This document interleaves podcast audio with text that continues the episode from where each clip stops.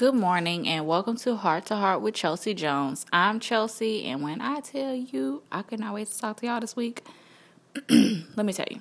So, first things first, um, I had a friend tell me that when she listened to the podcast, that it sounded like she was just sitting around having a whole conversation with me, like I was smacking my lips and everything. Um, I ain't taking no speech classes. I didn't take them and well i have taken some but not you know for the purpose of the podcast. So what you get is what you get. I'm not editing. If it's a cough it's a cough. If it's a sneeze it's a sneeze and you gonna hear it. I'm not editing it out. So y'all just y'all gonna have to just bear with me because i you know this is just a real conversation with your girl. Um I want to start off by having a moment of transparency and asking the saints for forgiveness. I needed to repent. Um, last week, I ate a $5 box. I know I told y'all $5 box was canceled, but listen, in my defense, it wasn't for lunch, it was for dinner. So, uh, am I wrong?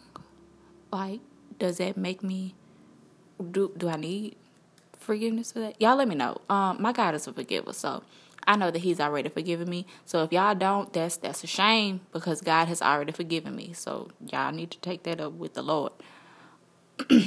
I needed to speak with the worker of iniquity that set out to keep my baby from sleeping the other night. The Saints prayed for him last week, and this week I don't know what happened. So y'all gonna have to get that back together because sleep is magical. Sleep is directly from the Lord, and I need everything that He has set out to give me. So, y'all need to figure that out. Lastly, I wanted to let y'all know Bath and Body Works has buy two get two free candles. Candles are from the angels above. So I wanted to make you all aware of you know what's going on what the Lord has out there for you. I didn't want y'all to miss out on that. So I had to add that in there. For our World Spotlight segment, I I had a struggle and it wasn't because I felt like anything was less important or more important, but it was just as I was doing my notes for the episode, this touched my heart a little more. I wanted to apologize to my friends that get the motivational Monday. I know that I talked about y'all last week. I'm sorry. And this week, then I didn't send one. But let me tell you why your girl was cost living. Christian had a doctor's appointment Monday. And it was a rather different one for me. It kind of like tore me up when I left. So I wasn't in exactly a headspace to give you something great. And I refused to ever just like throw something together just to say I gave y'all something. So of course my best friend called me out on it. She called me, she's like, um, hey girl, where's the motivational Monday? And I'm like, look. So I told her the situation because she says sanctified filled with the Holy Ghost she goes on to tell me, well, isn't that the time when you should push through in your struggle? I'm like, okay, well, girl, where's your podcast? And she's so smart. When can we start tuning in? But no, seriously, like it's it's so important to have people in your corner to remind you to push through no matter what. And in church a few weeks ago, we talked about community and being connected to people. And this just goes to show proof that this is actually necessary. You know, I know we get to saying, oh, well, I don't want people in my business. I don't want people going back and tell my business. And that's not always accurate. You get in prayer and ask God for a group of people that you can talk to in confidentiality that aren't going to be telling your business. So, although this wasn't like a worldwide known thing, I did want to give a world spotlight to my best friend and all the people that are out here, you know, encouraging others to push through because life gets hard, man. Like, for real, like, it gets hard. And you need someone that can pray for you when you feel like you can't even pray for yourself. So, just one time for great people like that that are out here encouraging others. Oh, and if you turned in last week um to the podcast episode, I may mention that in the heart to heart, my best friend's son eats Cheerios. She wanted me to let y'all know he's graduated from Cheerios and he's now eating fruit Fruity Pebbles. So praise the Lord. Um, on to our next segment, the heart to heart segment. Always my favorite. Always a favorite. Um, I wanted to tell y'all like so where we live. Bear with me because I'm awful with like describing stuff driving wise. Like I'm the worst.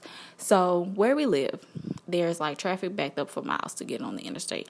So I believe strongly in being in the lane that you're supposed to be in. Like, if I have to merge, I merge way before like the end of the lane because I don't want to be trying to jump in front of anybody, and I don't want to be, you know, anybody to be trying to jump in front of me last minute. I just don't want it. So back to the story.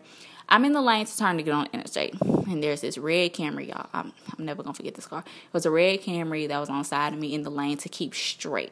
Mind you, I'm in the lane to turn to get on the interstate. Y'all, the woman tried to squeeze in front of me. So, of course, I scooted up because it's not my fault you tried to skip the line and now you want to jump in front of people. I'm not doing it with you. So, I scooted up. She turns in more, y'all. She tries to like move in more. So I pulled all the way up right behind the car that's in front of me. So she gets mad and she did like a little hand motion in the car. So that led me to believe that she wanted me to wind my window down and you know tell her words that aren't really located in the bible so anyway so she drove off and did like a little u-turn so now she's coming back up we meet at the interstate again i kid you not and then she drives all the way up the merge lane and now here she is trying to jump in front of me again but this time i didn't let the enemy win I, I didn't let her over, but I didn't wind my window down either. And the car behind me was steadfast, unmovable, and you know she she didn't let her in either teamwork always makes the dream work. But I noticed that traffic is where the devil tries it. And it's because people drive so reckless and it makes me want to act so ugly. Half of the time, my baby is in the car. So I'm not about to play with y'all in traffic. And I have this Tyler in the back seat just minding his business, listening to trolls. But I said all that to make this point. The enemy wants to keep you in cycles. Like if there's if he knows there's a certain thing he can use to upset you and further you from like God's will and your purpose, he will keep using that same thing to do so just because he knows he can. Like there was a situation I was dealing with and every time it came up I was ready to fight. But I realized the more I gave it energy, the more it lived. And the moment I stopped acknowledging it, it died and I felt like some spiritual maturity, like it was winning a battle against the enemy that was like beginning to hinder, like seriously hinder my spiritual growth. And after I stopped letting the enemy use that against me, like I started flourishing. My spiritual life went from okay to awesome. I had like creative idea after creative idea. My skin was clear, my edges was cooperating. All all because I chose to walk in righteousness instead of being out here acting ruthless. God is a healer. You you you can't tell me what my God can't do. So yeah. I just wanted to let you know that break the cycle. If you notice something is always upsetting you, like every single time, actively don't feed into it and watch how it bless your soul. So, y'all take that with y'all.